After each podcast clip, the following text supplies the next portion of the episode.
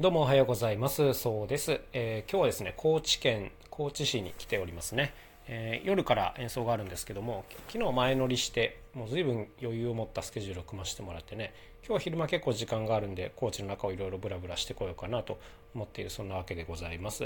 昨日ですね、お昼ぐらいに名古屋を車で出発して、で熊山と交代で運転しながら6時間半ぐらいですかね、かけて、えー、着きました。高知ってかなり実は横に広いというか、うん、で高知の中でも何ていうんですかねその本州に近い方と遠い方でね移動距離全然変わってくるんですよ。今回は高知市っていうことで、まあ、比較的なんかこう近いというか到達しやすい場所なんですけど以前、四万十四万十川っていう有名な川がありますけどもこっちの四万十に行った時は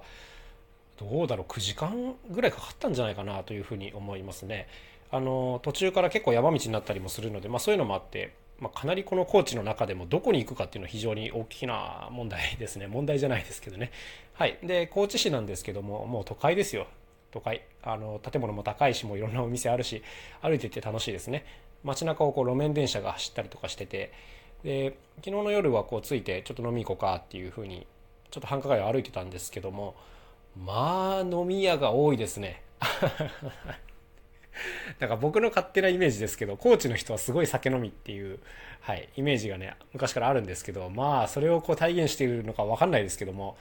人の数より飲み屋の数が多いんじゃないのかっていうぐらい、あの、もうすごいですね、飲み屋さんがね。はい、で、やっぱりあの、海が近いんで、あの、海鮮系をどこも推してますね。お刺身だったり、カツオだったり。まあ、こういうのがあって、僕らが入ったお店でもね、あの、でっかい生けすがあって、イカが泳いでました。でそのイカの何だったっけな泳ぎ作りみたいなメニューがあって要するにその場でこうイカを引き上げてさばいて出すみたいな料理があるんですけどうわこれすげえいいじゃんと思ってあのメニュー見たらね 100g2000 円からって書いてあっておお高いなと思ってさらに読むと、1人前は 200g みたいなのが書いてあって、つまりまあ1人前で4000ってことですね。で、ちょっとね、腰が引けちゃって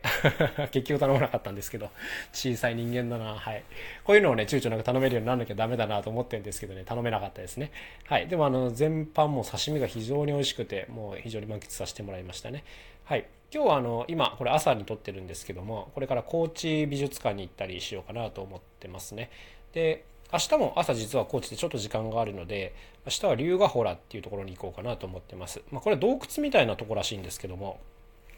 えー、そこに行ってなんかコースがいくつかあって、まあ、どれを選ぶか観光コースにするのかもしくは冒険コースにするのかみたいなのがあってな何それと思って見てみたんですけどなんか冒険コースっていうのは要するにこうつなぎ着てヘルメットを、えつけてみたいなので結構こう張って歩いていくようなえー、結構タイトなコースらしいですね。なんかこれもすげえ面白そうだなと思ってるんですけど、あの、僕が今これ撮ってる時期はね、すっげえ寒いんですよ。だからそっちで大丈夫かなっていうのをちょっと思ってます。はい。びしょびしょになっちゃったり、風邪ひかないのかっていうのはちょっと思ってるので、まあ、様子を見ながらかなと思ってます。できればね、冒険コースで行きたいですけどね。はい。こんな感じで、まあ、高知を楽しませていただいてますね。今回は子供劇場さんというところのツアーを回るんですけども、もう子供劇場さんっていうのは、もう楽しみでしょうがないんですよね、毎回ね。見る人の熱量もすごく高いし、あったかく迎えてくださるんで、本当にとっても楽しみなツアーになってますいつもこう地方に演奏に行く時っていうのは結構もう日帰りが多いしもう1泊2日でも行ってすぐ演奏行ってすぐ戻るっていうことがほとんどなんですね僕らメンバー2人とも妻子持ちなんであんまりこうゆっくりしてられないんですよ。日帰りできる現場なら日帰りしたいみたいなのがあって、まあ、ほとんど観光っていうのは普段しないんですけどもまあごくまれにこういうツアーがあるとですねそして時間があると、えー、いろいろ楽しみながら回りたいなというところですね。なんか仕事柄いろんな地方に行くんですけど、やっぱりね、こう、時間が取れなかった時っていうのはね、その地域のことほとんど覚えてないんですよ。こんなこと言っちゃあれなんですけど、まあ、ただただそのサービスエリア何があったかなとか、そそのぐらいなんで、はい。あのー、やっぱ街を歩いて、なんかこういうのあったなとかね、そういう時間がなんか後々思い出せる重要な記憶になるなと思うので、なんか僕もね、自分の子供がもうちょっと大きくなったらですけど、やっぱ一箇所一箇所もうちょっと余裕を持ってスケジュールを組みたいんですよ。うん、今、どこの演奏現場に行くにも大体